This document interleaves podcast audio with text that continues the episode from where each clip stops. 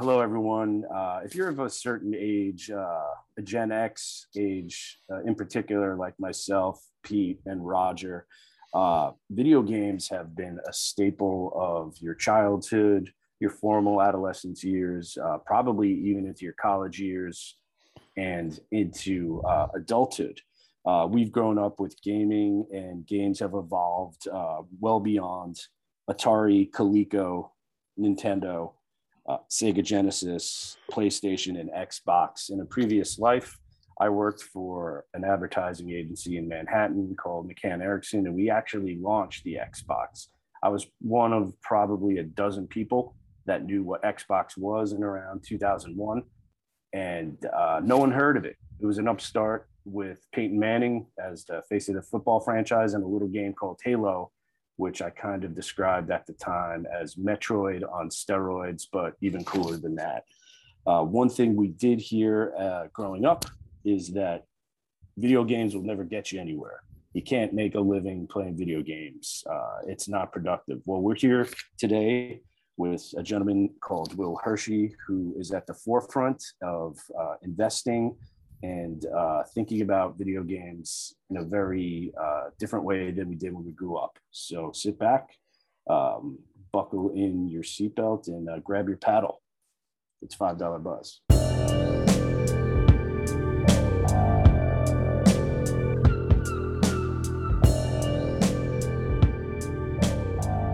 Right, guys. Uh, welcome to this edition of Five Dollar Buzz. Per usual, we've got Roger Michael Mayer coming to us from the world famous Brewery Artist Loft in downtown Los Angeles. Roger, how are you? Well, we're actually on the east side over here, uh, not downtown. you know, just south of uh, Dodger Stadium, east of Chinatown, I like to call it. It's called Lincoln nice. Heights, actually, but you know, oh, okay, close cool. Enough. We're close enough to downtown. Doing Excellent, great. man. Excellent. Um, Roger, uh, are you a gamer? Would you call yourself a gamer? Well, you know, I, you know, the kids all do say I'm always sitting around playing games, but you know, I play a lot of Pogo. You ever heard of Pogo.com? Get on no. there, play the space game. You know, sometimes I just sit around. But you know, I, you know, I, I like my occasional Call of Duty. Go ahead. Awesome. Um, and then, of course, also as you uh, just heard his uh, excellent uh, cold open there. We have our man in Connecticut, George Kursar. How are you? I'm doing well, Pete. Thanks. Uh, George, are you at the clamshell right now? I'm not at the clamshell yet. I could be there, but uh, as of yet, it's Tuesday, but uh, it's lunchtime, so you never know Excellent. what's going to happen. George, what is? Uh, are you a gamer? Uh, I'm not a gamer really. Uh, as I mentioned the cold open, I was a pretty big Nintendo guy back as most people my age are. I'm 44, so I think I was right in the sweet spot of uh, you know 1987. I think Super Nintendo, I mean regular Nintendo NES launched. So uh, I'm not a gamer. However, my two daughters, I have a, as you know, I have a seven-year-old and a five-year-old, and they've started uh, to play this game called Roblox. Roblox. If uh, you haven't been familiar with it or you don't have kids, I really believe it's the way that uh, adolescents and teenagers are going to communicate with each other the same way that you know Roger had his beeper. I had my coin operated phone, and Pete, you were using the landline. You know, you can talk to one person at a time, but now it's very collaborative. It's very imaginative, and uh, again, you know, contemporary um, society will say too much screen time is a bad thing. I'm kind of seeing it. Well, I agree with that to a certain extent, and I think there's some validity to it. Just seeing the way that these young girls and boys uh, collaborate with each other and are able to communicate with each other, it's really intriguing. And I know Roblox went public on the stock exchange not too long ago, and uh, I, I, think they're a really great company. But before I, I, I don't want to get too win- long-winded. I want to, uh, which I, I well, I hey, can... you know, Roger or, or, George, that, that all beats the uh, old piece of paper with all your friends' numbers you had in your pocket. Yeah. Uh, you know, all of us had going up. Um, yeah, I myself uh, was into Tetris. You know, that that's about the extent of it. Um, of my gaming experience, we had a uh, uh, a video store down the street that um my dad would let me uh, rent a NES console, play maybe Tetris or RBI Baseball or Super Mario Brothers, but that was about it. That was always fun to go up there and see what yeah. games were available, right? Totally. But however minimal your experience with gaming might be, uh, you'd have to live under a rock if you don't recognize the impact the multi-billion dollar gaming industry has had on society. Which brings us to our special guest today, Will Hershey. Welcome, Will. How are you, man? I'm doing great. Thank you guys for for having me on. Uh, Thanks for being here on. in New York. Oh yeah, yeah, thank you. Uh, yeah. I've I've heard uh, as of late it's been a little rough out there, so uh, hang in there in the air conditioning.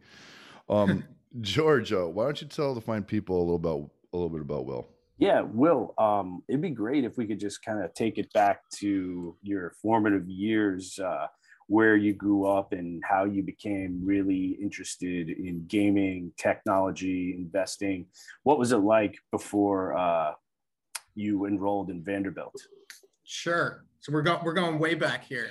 Um, and by the way, talking about how we used to communicate, I think I was like a Nokia uh, the brick phone, I think, was where I where when I got started, uh, and we we would that was Snake. If Snake was on Snake. That. I do and, remember Snake, and that was pre Brick Breaker, which was which was the BlackBerry that brought that, and those were those were like the most some of the most addicting games ever. Um, so I actually grew up uh, here in New York City, um, which a lot of people when they hear that, like uh, you know, they they they're surprised to, to learn that. Um, and it's easier to talk about the investing side uh, than, and I can go into gaming, but um, both my parents actually worked uh, on Wall Street. So my dad worked at Merrill Lynch. My mom worked at Lehman Brothers, two firms that, that no longer exist today. Right. Um, and really kind of from that perspective, grew up with CNBC on the TV, very much so from day one, kind of interested in investing, interested in the markets. Jimmy um, Cramer in the background. Exactly. Exactly. Um, on the table.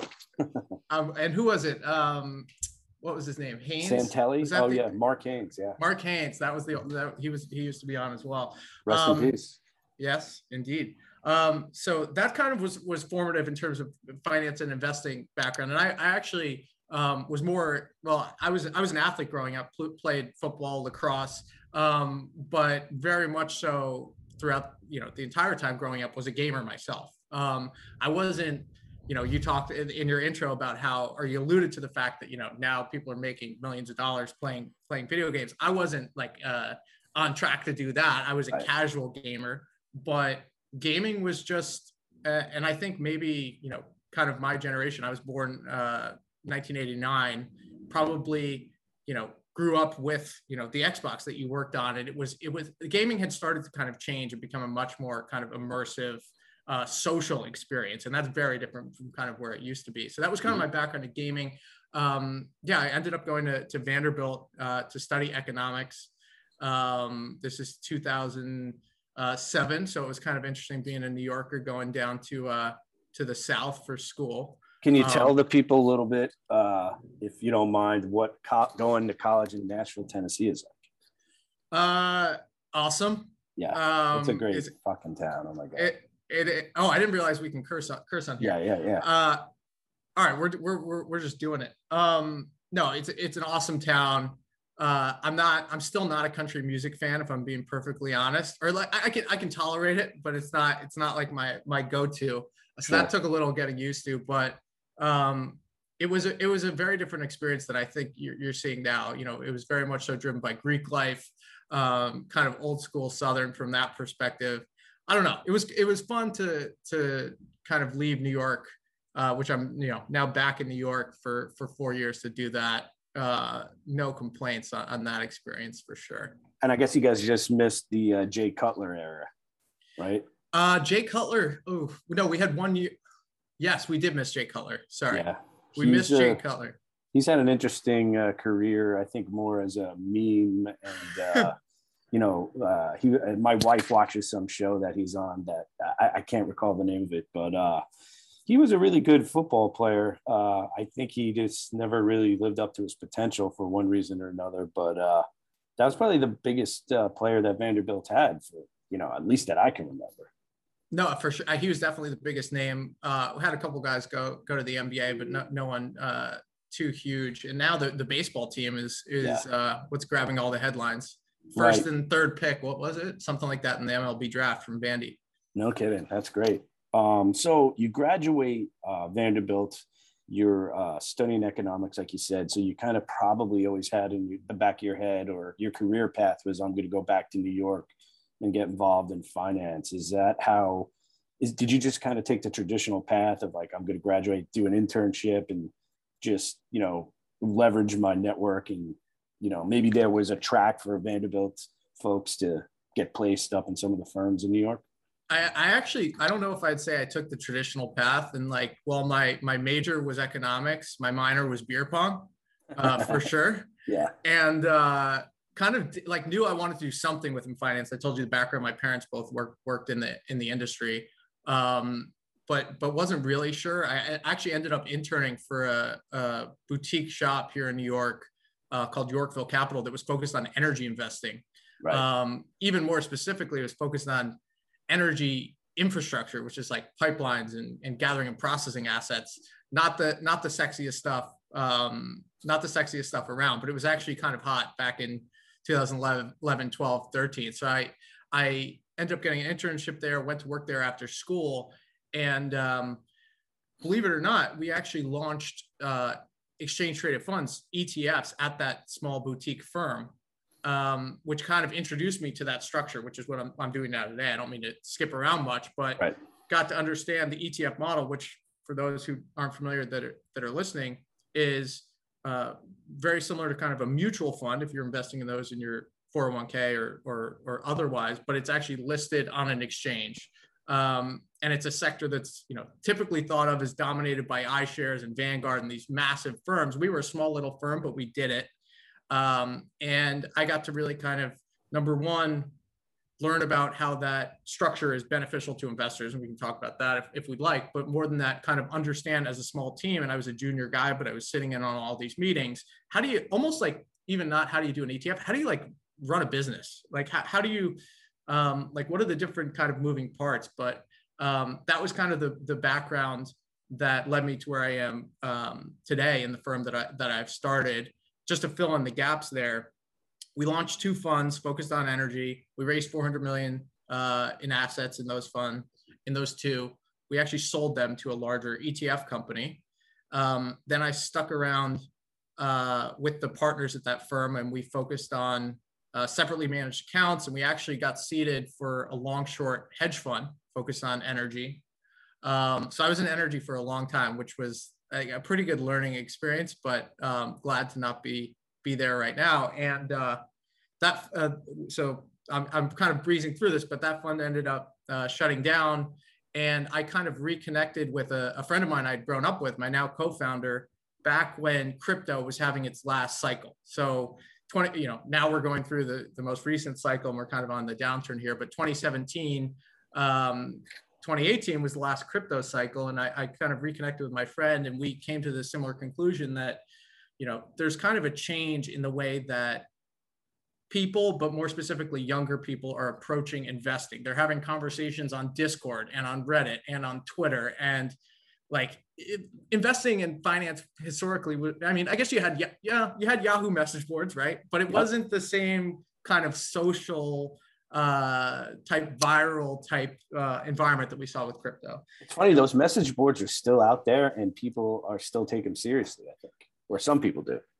Well, that's what I like to tell people. I'm like, look, markets like people don't change, right? Like it, right now, it's it's it's Reddit and it's it's Robinhood. But for me, when I first got started, it was Yahoo message boards and it was Scottrade. But it's right. it, it, and people like to say that. I mean, it's the same thing in a different different flavor. Um, but we so, kind of yeah, go ahead. Sorry, I was going to ask, you know, uh, so you ha- it makes sense. You had the ETF background, and uh, you know, the sound like the the fund was winding down or the firm was winding down. So you had this idea at the time. Was it you were to when you launched? Were you focused on? Uh, maybe I'll let you tell it, but did you guys meet, a lot of resistance and skepticism when you said, "Hey, we're going to be hyper focused on"? the emergence and the growth of uh, gaming? Oh yeah, yeah. I mean, hundred percent, right? So just finish uh, taking that where we left off. So we said people. This is changing the way that you know, kind of um, younger people are, are interacting with markets. So we said, let's start. You know, let's leverage my experience in ETFs and create a new ETF company that number one creates products that younger people are passionate about and focuses, like you said, George, on these emerging themes. Mm-hmm. First one we ended up focusing on was gaming and esports.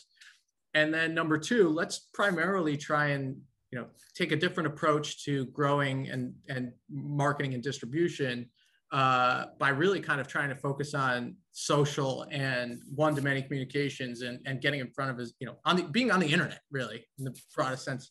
Um, and when we, you know, we started to do it just for context to, to launch one of these ETFs on the New York Stock Exchange or NASDAQ, um, it's expensive. It costs, you know, a couple hundred thousand just to have, just to have a fund out there.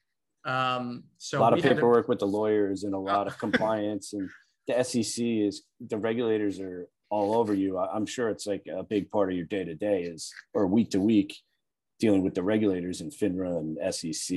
Is that true? Oh yeah, hundred percent. I mean, that's the biggest. Um, that's one of the biggest things we, we deal with is playing within the the rules that you that you kind of uh, articulated there. But so we so we, we we said like you know you know I I had left my my hedge fund role. My my now co-founder was um, an investment manager uh, out in the West Coast, out in near uh, in the Bay Area, um, and we had to raise money to to launch these launch this ETF company. Right, we didn't have the capital to put into that. Right, and that's and, when I first met you. Because a quick aside, a friend of mine, his name is Mark Salino. He started a um, fantasy sports uh, platform that he's raising some money for, and he's actually making some traction working with Major League Baseball. But I met you at a conference in Midtown Manhattan, and I think that's when we first connected because at the time I was working for RBC, and um, I think we were able to make an introduction for you to, you know, at least um, I don't know if you were raising capital or what. Maybe you can tell us what was going on at that point. Yeah, I think we had had the ETF out there, our 1st mm-hmm. ETF, but um, we definitely faced resistance trying to raise. Well, two two prim- primary reasons. One, we were getting into an industry that I mentioned earlier was dominated by these massive, you know, massive uh, asset managers, right? Trillions of dollars, and people kind of look at you and say, you know, you're you know, it's you're kind of crazy to try and go up into a market like that and think you can can compete. Number one, and number two was exactly what you touched on, George, which is you know, a you know a video game and and esports fund, which was our first fund that we had planned to launch, and we did end up launching it in June 2019 uh, with the ticker symbol nerd.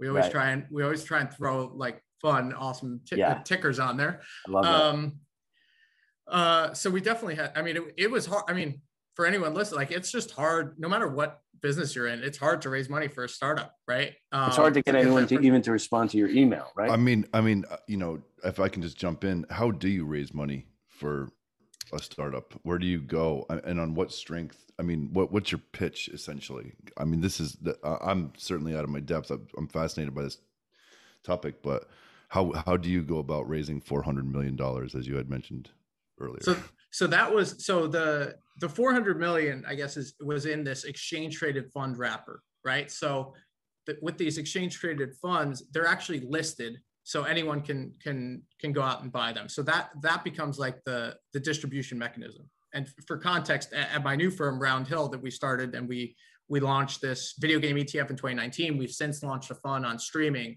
on sports betting on these these emerging themes on the metaverse we actually launched one we have right. about 600 700 million that we've raised since in, in about two years but for startup uh, what which is like first meetings like? Were you going up knocking on the doors of major institutions, or is this more of like? Oh yeah, yeah. Like, I think you know Pete's. I think Pete, that's what you're saying is like when you're first walking out the door, you're making some phone calls. Who are you talking to, and yeah, what are those conversations like? Well, first of all, I wish I had the right answer on how to do it, but it took us a while, right? Because it's kind of like, and we were raising a couple million bucks for so the hundreds of millions is for the actual product we have, but this is mm-hmm. like to operate the business to even launch those products. Okay. Mm-hmm. So in that case, we were raising, you know, two million dollars was kind of our ask. Um, and it was it was really kind of tricky because um, you know typically you'd want to go to venture capital firms that are in the business of you know they place a hundred of these bets one of them ends up being the next pick your you know uber of x or whatever whatever you want to call it and that makes their fund right? X percent of them that are going to be zeros a couple of them they'll return you know one or two times their money and then a couple just skyrocket. The tricky part for us was our business model, at least on paper back then, didn't really fit the the you know our business was launching these innovative funds, but it didn't really have the quote unquote like sexy upside of the you know launching Uber, right? It wasn't going to be a at least back then the thought was it wasn't going to become a hundred whatever you know pick some crazy number Uh, so that was the tricky part there.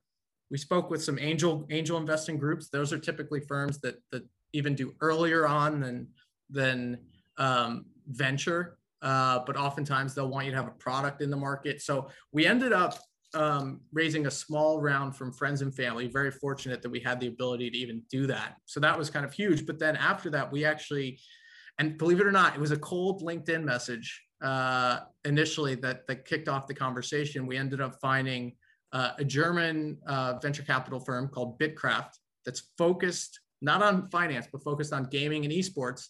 And we pitched them like, look, we're gonna do this first one in gaming. We're gonna replicate that model and do it again and again in these different verticals. And they, uh, you know, long story short, bunch of bunch of meetings. I flew out to LA.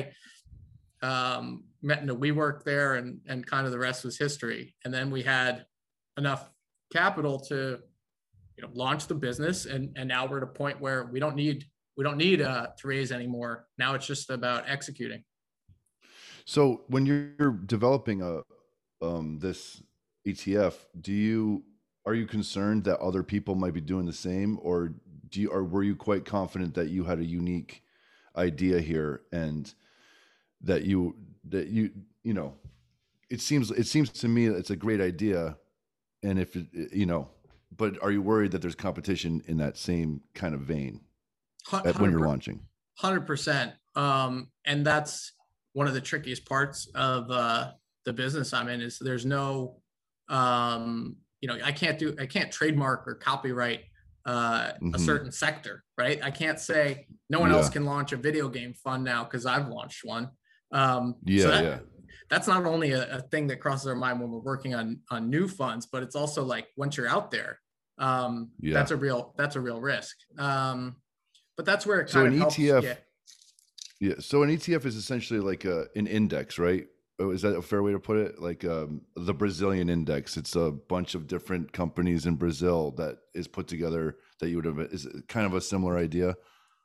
Exactly. So I'll give you a little bit more on the the nerd ETF really really quick inside of that, so if you go and buy Nerd on Robinhood or TD Ameritrade, mm-hmm. you're actually getting exposure to let's call it 30 odd companies involved in gaming and esports. Some of them make the games, some of them run streaming gotcha. platforms, some of them make the keyboards and the mice and the headsets, and all those together. Um, the thought is, and and they're also you know global companies, right? Some might be uh, from Hong Kong or Taiwan or Korea. The thought is rather than making a bet on you know one game or one company you kind of say look i don't know who's going to win here you give the money to, to us we have an index that tracks all this stuff and that's kind of the way you do it gotcha it's a it's, it's interesting is it accessible for common folk or is it already very expensive this etf no i mean it's it's trading at um, you know less than $30 a share so you know wow, and now that's amazing so you could go on Robinhood and buy one share if you if, if you wanted. Um, yeah, yeah. Or whatever app it might be that you use. Fantastic. Um, um, a question, sorry, Pete. Uh, just if right as it pertains to the launch of Nerd, um, can you just give the listeners uh, some context? Um, your conviction, I believe, when I saw uh, your your deck back in my RBC days, was the magnitude, the depth of um, seriousness that e-gaming is enjoying in market in Asian markets. I think it's Korea, maybe China. Uh, I'll let you tell it once again, but can you just give the you you know most of our audience is in the U.S. We do have some international folks, believe it or not, uh, which we're happy to have. Uh, everybody's welcome here. Um, but the seriousness that e-gaming is taking in Asia, can you explain that? and you know what are you seeing and how do you seeing that growing uh, going forward yeah for sure and i think uh the like when i look at video games and esports more broadly like to me it's a it's it's already a massive market gaming is right like gaming is people don't even realize this like gaming is probably depending on where you look like the biggest form of entertainment globally um, we're talking about almost 200 billion in in revenues um, and growing like 10% per year. So it's a massive and a, a, lot, a lot of competing entertainment forms are shrinking. Is that right? Isn't that right? Totally. I mean, you look at linear TV shrinking, music has actually had a resurgence and streaming has kind of brought it back to life a little bit but that's been on decline for you know decades in terms of, of revenues. You know bo- uh, box office i don't need i mean that's not a surprise to anyone that that's that's in, in trouble amc shareholders aside. Um but uh no it's it's taking share and it's also you know it's just it's a generation we talked about this at the very beginning but it's a generational change uh, that's taking place ac- across the globe. And to give you some numbers, um, so part of it is just the growth of gaming, but um, this other part is this this concept of people watching people play games, which I think right. is like it's difficult for some people to comprehend, but it's massive. And you're talking about you know 400 million people globally that are regular viewers of of gaming and game streaming and esports um, as you mentioned, George, a lot of that historically has taken place in Korea, where StarCraft 2 was like, if you went pro in StarCraft 2, that was being like the quarterback on, you know, uh, on XYZ NFL team. Um, in right. China, League of Legends is is like, you know, if you buy the numbers, they're getting 100 million people to to to tune in for the for the finals. So it's it's kind of this um, it's it's definitely started to take root in in those uh, in those parts of the world. And you're now seeing it um, move over into the US where, you know, we're now starting to hear stories of whether it's, you know, Ninja, who's probably the most famous pro gamer uh, from Fortnite. You know, you're having, first of all, competitive teams that are, you know, fielding te- teams across different games. You're having these individuals who are, you know, becoming stars in their own right compared to traditional athletes. Um, and when you just when you look at at at the, the experience of gaming has changed so much from you know the types of games you were talking about right in the very beginning where it's not just i buy the the cartridge for 50 bucks or whatever it is play the game through. It's now a form of entertainment that keeps on living and breathing and changing and evolving and it's it's what young people want to do quite honestly.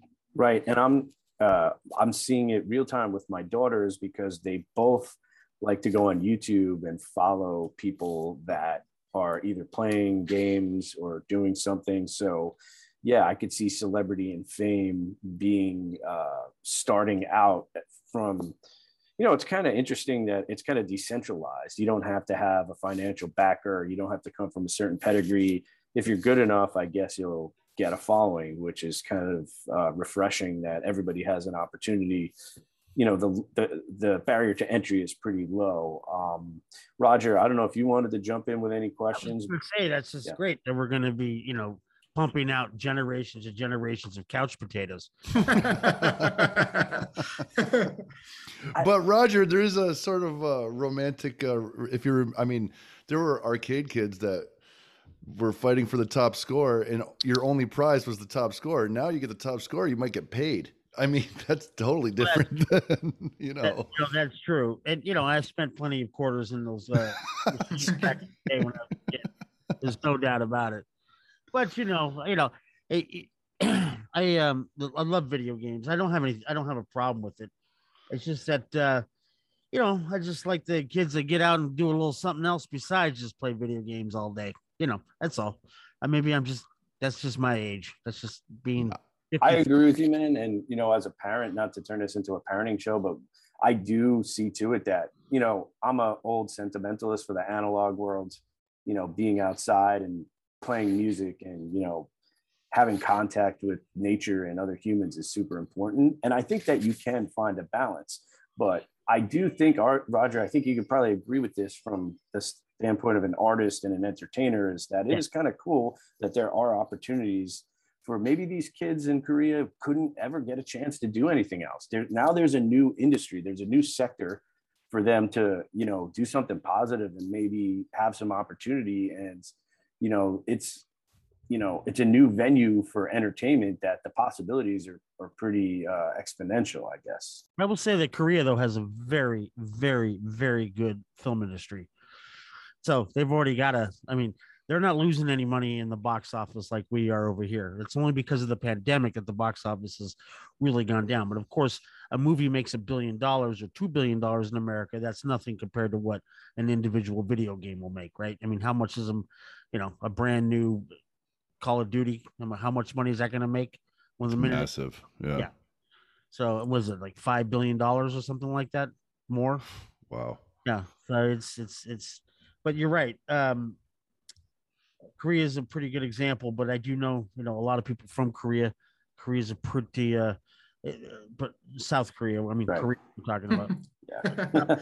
they have uh, a very extensive uh, and revered culture that's uh, in tune to the arts. Um, K-pop, right? hey, Will, um, you know, you mentioned AMC earlier um, in passing, but I did want to actually touch on it because I've got a few friends that are they keep they're kind of buying into this whole squeeze uh, talk and everything, and you know, I I myself bought a little bit when it was fairly cheap. It it goes up and down as expected, and just personally, you know, that the pandemic was kind of coming to an end. We don't really know what's happening right now in California because they've recently um, Yeah. put the ma- mask mandate up. But uh, I mean, Again. to me, yeah, again, and to, but to me, it feels like it's not a bad bet because people will go back to the theaters. But is it going to hit these astronomical numbers? I, I just don't see how. I mean, can you provide any information or color from your perspective about what's happening with these Reddit boards? And is the common person getting a shot at at the stock market like it's traditionally not been the case? It seems, if you follow me. Yeah, that, I mean, that's there's a can of worms. Like we we could have a whole podcast talking about this. I think probably. Um, Give us the But- highlights. Uh, yeah. No, I think um, huh, there's a lot to unpack. So I think um, it's really interesting, right? Because this all kind of started with GameStop, was kind of the first um, instance of this kind of narrative playing out, um, where you had tons of hedge funds in this case, in that case, that were short the stock, probably more than should have been. Um, and the trade was picked up by you know roaring kitty deep fucking value he figured it out. Um and that was awesome right? And and and i but what, i do think at the very highest level has changed like i've been someone who's been on wall street bets right? The message board that that all took place before this had happened. And the way that the financial media kind of made the story about look the retail investor is now empowered and this is all about giving it to the man and no this was just about one dude who figured out a good trade and put it on and we're making it to be more of you know we're making it to be feel like it's more structural that the market's changed that the power is now in the retail investor. You know like institutional investors were the ones who made a ton of money on, on that trade and on amc Mhm. um, and I think that's where I get kind of frustrated with it because you know you had back with GameStop, you had all these you know billionaires on TV saying you know this is great, give it to the man. It's like it's kind of bullshit if you ask me. Like this was one dude who found a great trade. Um, now though, like you know the fact that it's been and George, you could probably talk to this too from like your experience in the market, but the fact that it's been five months or so since this first started, like I've studied the markets enough to know that, well, to, to think or believe that normally this shit doesn't last that long, right? Like, yeah. like something has fundamentally changed, and like any rational actor would tell you that GameStop is not worth like twenty billion dollars when Yeah. people download their games now. Like, like, like, what are they going to do? Like, what are There's they going not. to uh, possibly do do? they even have Game Stops anymore? Yeah, is- do. There's one in uh, Stamford, Connecticut, right? What's their I trade? I don't they just buy and sell old games? That's all I ever thought that place was. It's Yeah, probably not much one different than a. They still have one across from New Beverly down there, uh, Pete. Wow, crazy. It's it's it's one of those stores amongst many stores that I can't for the life of me understand that are still in existence. You know, whether in a brick and mortar capacity. right, Anyway. whether it's a Party City or whether it's a Bed Bath and Beyond. You know, the delivery services have really made these guys obsolete, and to continue to pay, you know, at the basic level. You know, rent for retail space and taxes and liabilities, and trying to staff it with employee employees. It's it's just not. for- Forget about you know making a profit. What about just keeping the lights on? You know, paying the electric bill has got to be a challenge. But there seems to be a difference with between the GameStop situation and this AMC situation Yeah. because AMC actually has a viable product that I think people are going to go to the theaters in droves after this. Yes, you can have a nice viewing experience in your home. And maybe before the pandemic, it was going that way that people were their home theaters were were were more desirable because they could stop a movie or whatever. But people still want to sit in a theater, and I think people want to go out and have the social experience of going to a theater more now than in a, in a long time. So I don't think it's a bad bet. In some respects, it's not going to hit these crazy numbers, but it's going to go up. I do believe it's going to go up personally. So the but thing, Black, the real thing, quick, uh, Black Widow was a pretty good calling uh, call to arms though for the movie theaters because they offered a time and uh, day and date on the same time public for access to the public on Disney Plus for a third for additional twenty nine ninety nine. That bit heavily into the theater markets and the, but they but the the distributor makes more money by putting it online than they do by giving it to a movie theater. Well, people are actually paying twenty nine ninety nine to see Black Widow. That blows my mind. I, yeah. I mean, if you think about it, Pete, it's yeah. not that much different uh, than you're paying to go to the theater. I, I, I it, this initial yeah. sticker shock. Well, not five there. people are going to watch that movie for for that amount. Yeah, that, if you have a family and you think about how many people you have to, and you also share your, it's a great point password with a lot of people. Right. So it's it's exponentially goes down as far as, but Disney gets to keep all that revenue they almost get to keep 98% as opposed to uh 65 or 70%. So by that logic, AMC and uh and Regal Cinemas and all these big chains could be squeezed right out. Well, unless they have some already on the on the verge of that now. Wow. Yeah. yeah, I mean, for context, AMC before all this craziness and they were able to raise money because the stock price got higher. You know, they were a real risk to to straight up go bankrupt. And I think when you look at AMC, GameStop, you know, I appreciate what you're saying. Maybe people do go back to the theaters, but it, these stocks are not trading based off of any semblance of real value. They're trading off of, you know, a cheat code, quote unquote, that was found in the market, which is a combination of these highly shorted stocks.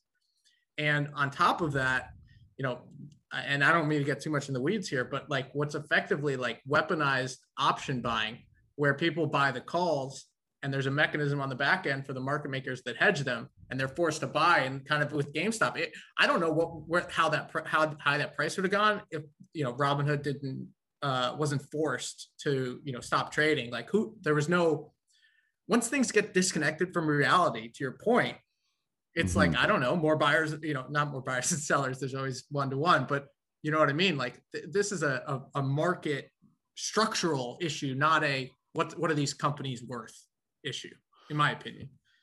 Yeah, no, that makes a lot of sense.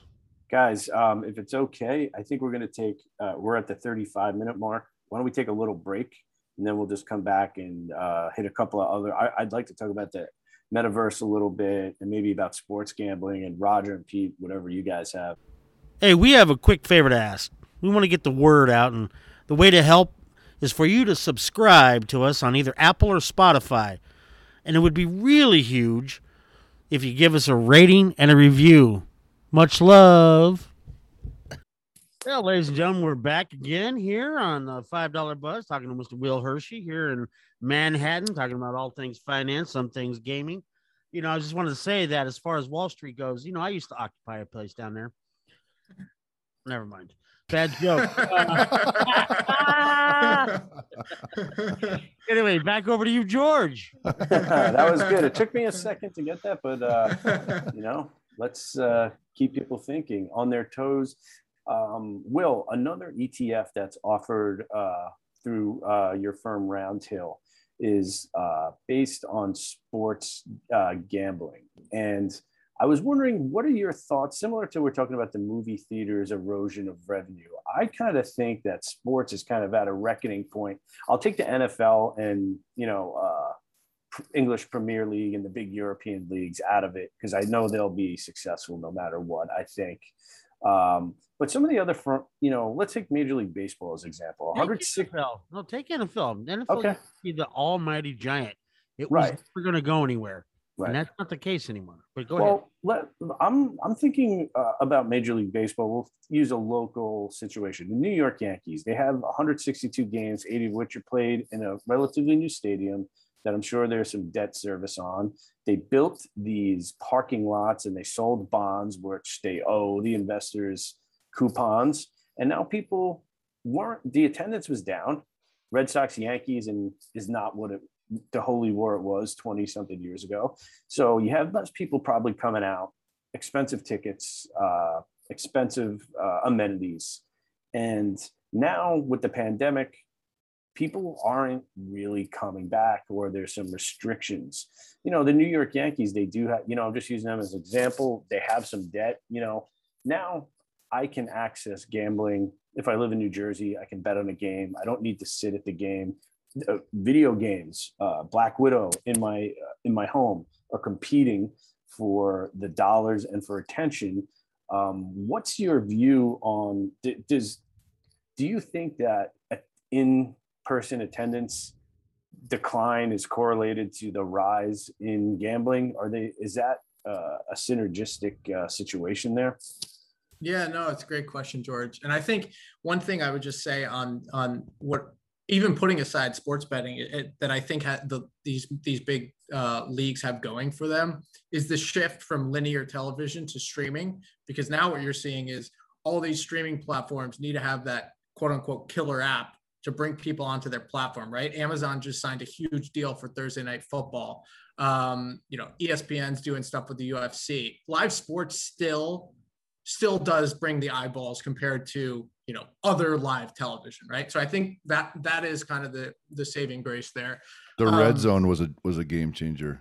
Oh, red zone's like a, I, red I zone's like that was a yeah, it was a huge, a huge NFL development. Anyway, go ahead. Sorry. Now you yeah. on YouTube.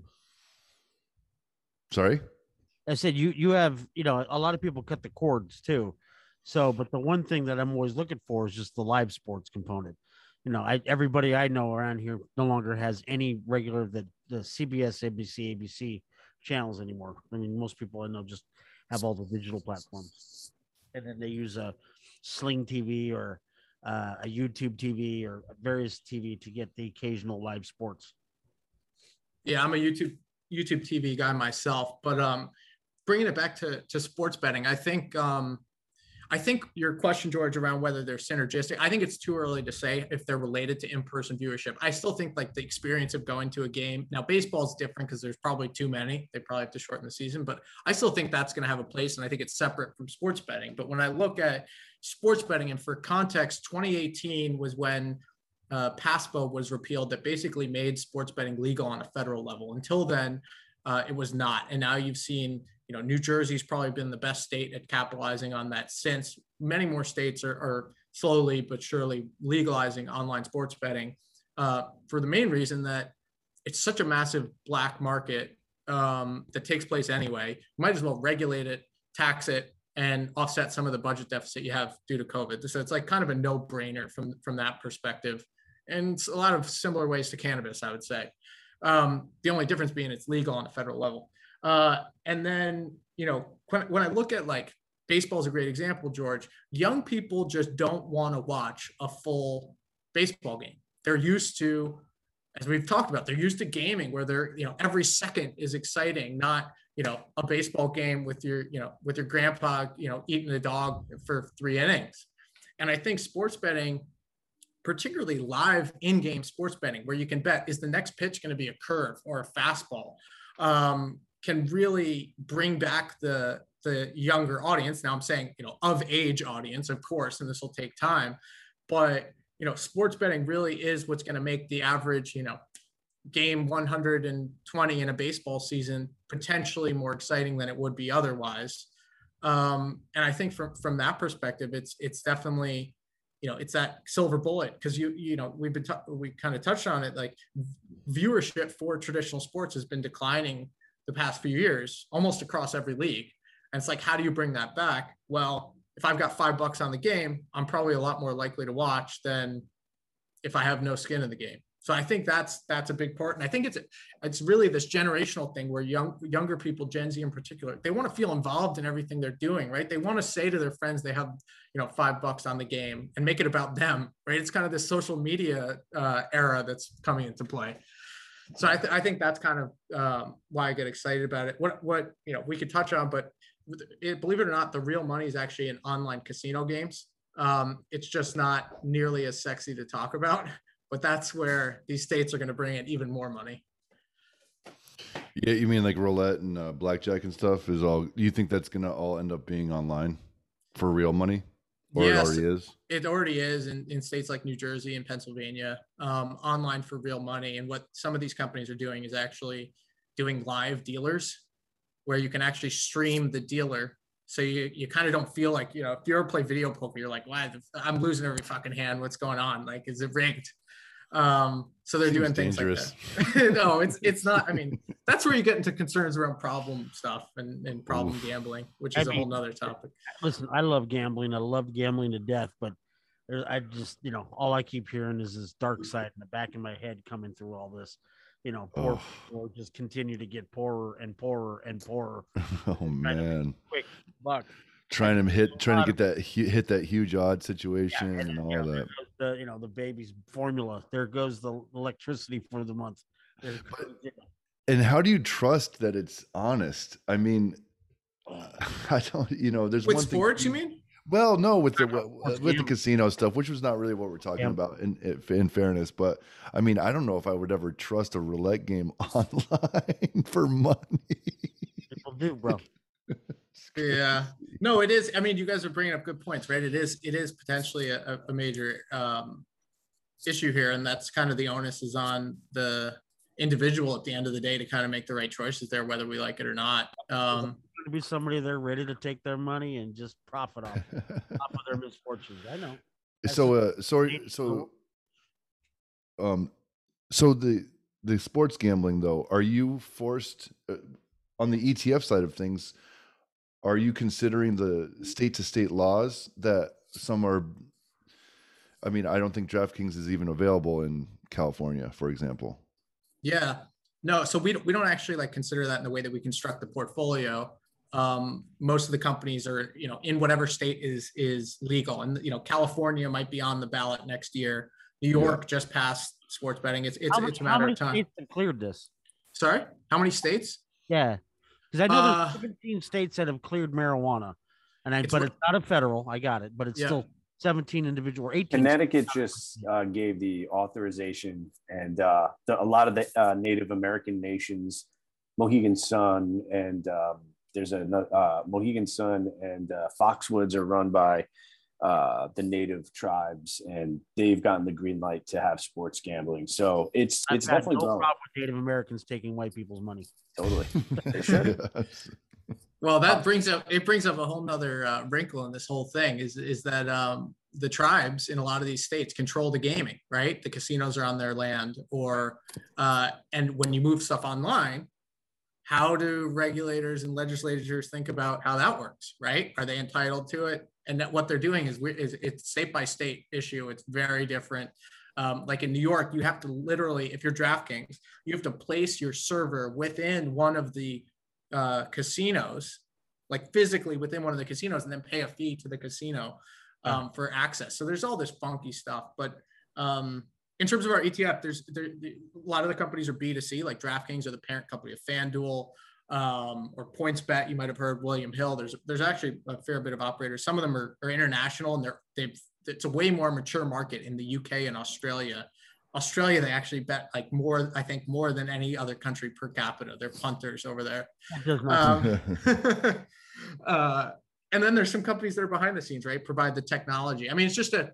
It, it, the reason I'm I, I, am excited about that interest that industry in particular is there's it's this this shift from, you know, physical to digital that really kind of makes sense, right? I, you know, if you're in, uh, you know, the, you know, Mississippi or Louisiana, where you're going to these regional casinos um, to places sports bet or whatever it might be, uh, to move that online just makes a ton of sense. Yeah, I agree. Have you, have you ever been to one of those places in in uh, uh, Mississippi or uh, Tennessee? Uh, I think I might have gone in college once. I actually just placed a sports bet in Montana though, uh, where in Montana it's crazy. They have at I felt like at every gas station in the entire state that I went to, there was a they, there were these like mini casinos. There were all these yeah. virtual games, and they did have a sports betting machine. So I was like, I'm here. I got to do it. Yeah, I'm sur- I'm surprised Vegas hasn't just taken this whole thing over. Putting, I mean, if if it, if gambling is legal in Nevada, sports gambling, you know, why can't these places just pop up their servers all over the state? I mean, and and how do you? Is it because your internet won't work when you make a sports bet in California? I, how do they? Yeah. It's even re- legislation. How do they even regulate? I don't understand. Like, Yeah, so it's it's called the Wire Act, which prevents inter intra whatever the one where you're from if a different state, you can't Interstate, yeah. intrastate. You can't do anything interstate in terms of gambling. Like the Wire Act of 1962 or whatever pre- pre- prevents that. Right. And they, what they use is they have this geolocation technology, similar to like if you're on Google Maps or whatever, where it knows where, where you are. And they basically say, and this is this is why, like, I, I forgot the exact number, something like 20% of the bets in New Jersey are New Yorkers Right. driving over and placing a bet and then going home. well, Well, that's why. New, New York has no choice but to do it because everyone's getting all that money's going to flow to Connecticut, New Jersey, or Pennsylvania, which it already is. and let's be honest, New York State needs every uh, revenue dollar that it can get. And I I can attest to it. Is you know I was getting my haircut in Greenwich, Connecticut. If you look on the map, it's right on the border of New York State. So I was getting the haircut in Greenwich. But uh, the geo fencing was picking up New York, Port Chester, which is right across the border so they wouldn't allow me to place the bet. So uh, FanDuel didn't work in uh, Greenwich. So if you're, you know, you're paying all that money to live in Greenwich, you can't gamble. So guys, you might, you might want to have a, a little regret about that. Um, but but the but these UK sites, can you go on there and gamble from California? Yeah, I, I mean, mean- it's a, it's a it's black market then, right? It's it's offshore. Uh-huh. It's not. I mean, you could do it, and like you maybe well, like Bovada is one that you might recall, or, or you know, used to be what was it? Um, I forget what it used to be, but Bovada is a big one, and now they you can get your money out in Bitcoin. Like there's some regulatory arbitrage that someone's always trying to figure out. Um, but that's all going to shift. And like I said, the big thing is this is all happening anyway, right? Like this is all whether it, whether it's with a bookie or on Bovada or whatever, and it's just gonna it's just gonna shift into the really similar to cannabis when you think about it, right? Like, yeah, in terms of I, I think going there's so much. Um, there is so many similarities between gaming, legalized gambling, marijuana, and even video games to a certain extent. It's like it's a generational thing. These old laws and these old senior citizens that should be out of office. That, let's be honest, they need the tax revenue. Everyone is Mhm. smoking dope. You, you only an idiot would not take the tax money. Only an idiot would not take the revenue from gambling. I mean, but these are the people that, you know, as long as I've been alive, the Cuomo family has been running New York State. I mean, it's time for, I mean, I'm going down a, on a rant over, you know. Uh, I know that we're up against the clock here, Will. I know you've got some other commitments. I just really would like to uh, close it out with some questions on the metaverse, and maybe you could just educate the listeners on exactly what that is. And that I know it. I try to explain it to my wife. I said, you know, Roblox is very fascinating to me. Not only does it allow for collaboration and communication, but is it right to say the metaverse is a world, a digital world that kind of straddles the physical world, and it's always going it's always happening whether you're there or not. So when I was a kid, and if I played Castlevania, the, the game only existed when I turned the power button on and was jumping and hitting and chasing Dracula. And the game stopped when I turned it off. Is it right to say that metaverse never turns off? It's always real, it's always existing in real time. Yeah, I mean, I think that I think that's a pretty good description. And like this concept of the metaverse is like we're seeing companies that are touching aspects of it. Like Roblox is one. When you look at like Grand Theft Auto Online, that's another kind of ever living, breathing virtual world. Fortnite, even like the, these games that um, to, to certain degrees check some of the, the the different boxes, and they're really not games. They're really kind of virtual virtual worlds that are living and breathing. And it's it's kind of more of a concept now than reality but it, that's exactly it. The thought is if you've ever read probably the best thing is if you've ever read snow crash uh, that's a long time ago. Or if- and yeah you got it.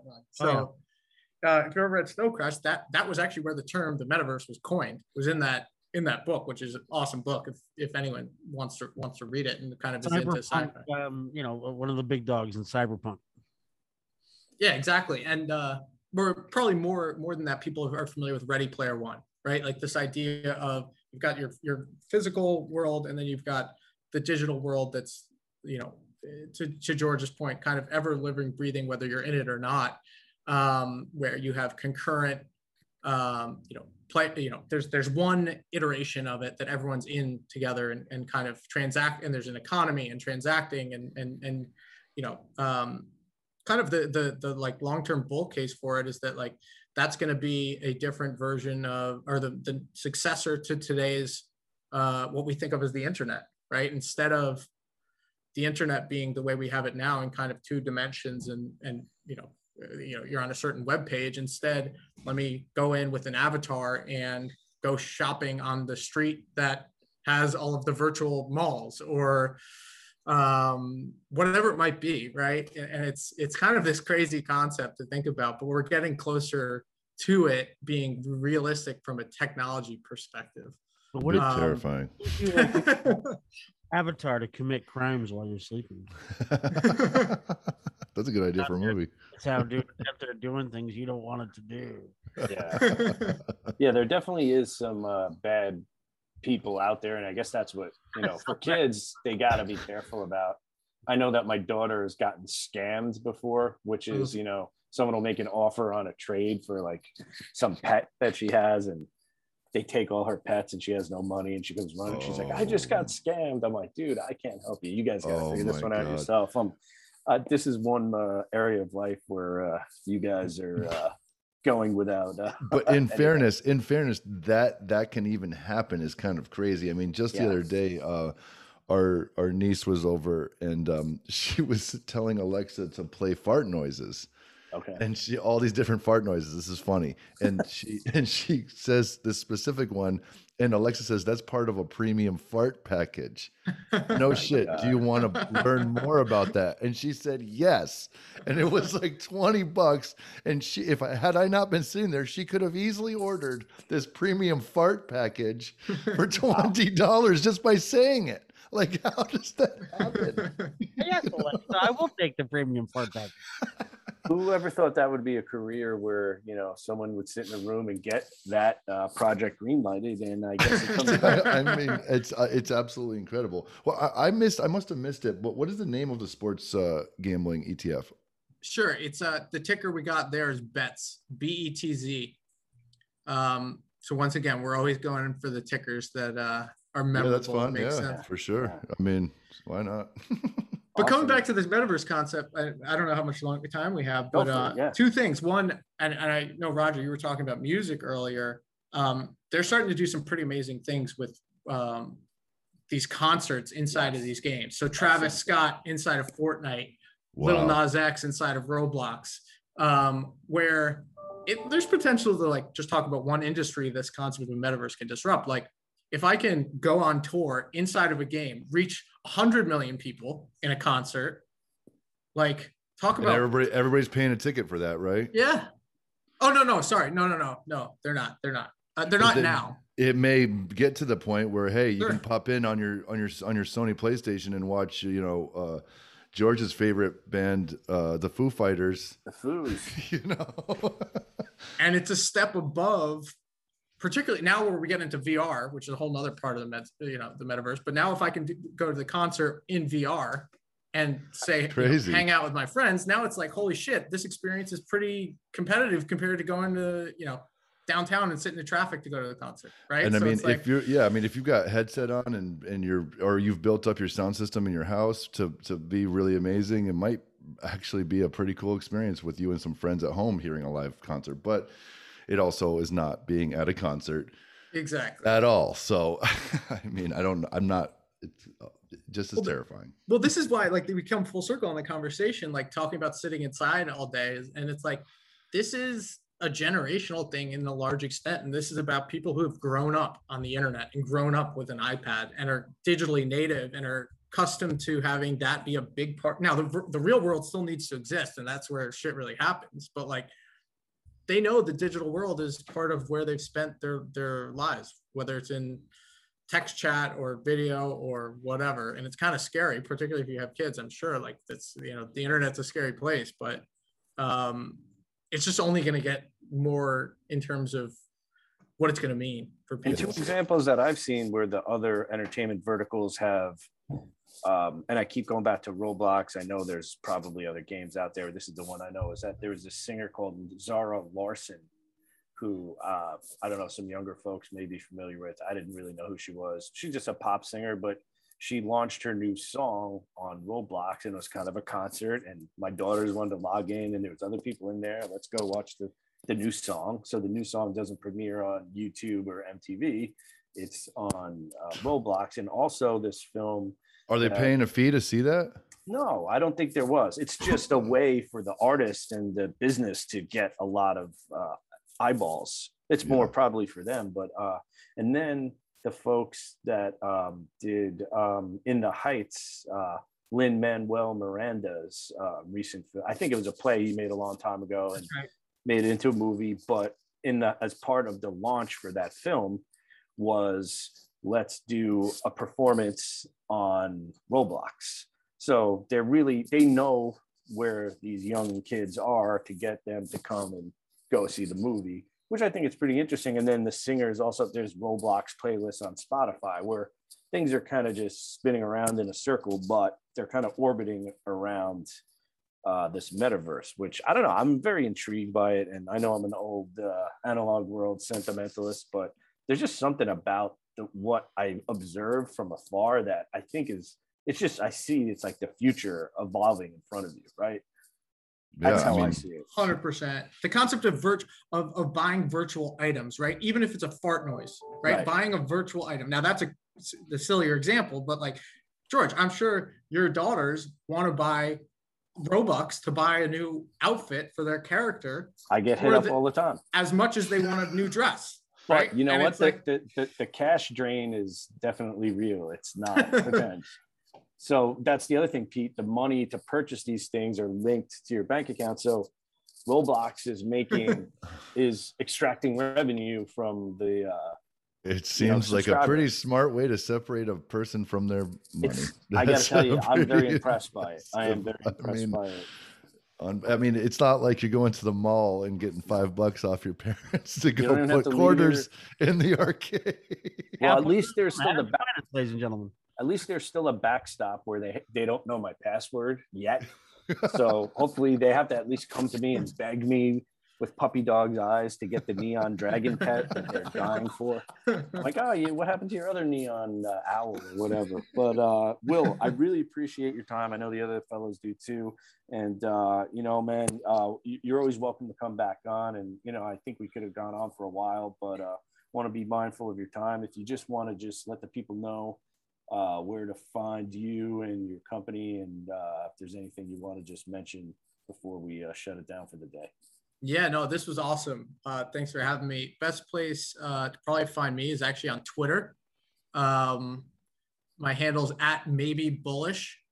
Uh, and probably better than that um, is just go to our website if you're interested in learning about any of the funds, roundhillinvestments.com. Besides that, once again, thank you guys for having me. Uh, I'll see you guys uh, in Roblox or uh, in Fortnite or one of those one of those places. Roger's smiling because he knows he's probably playing it right now.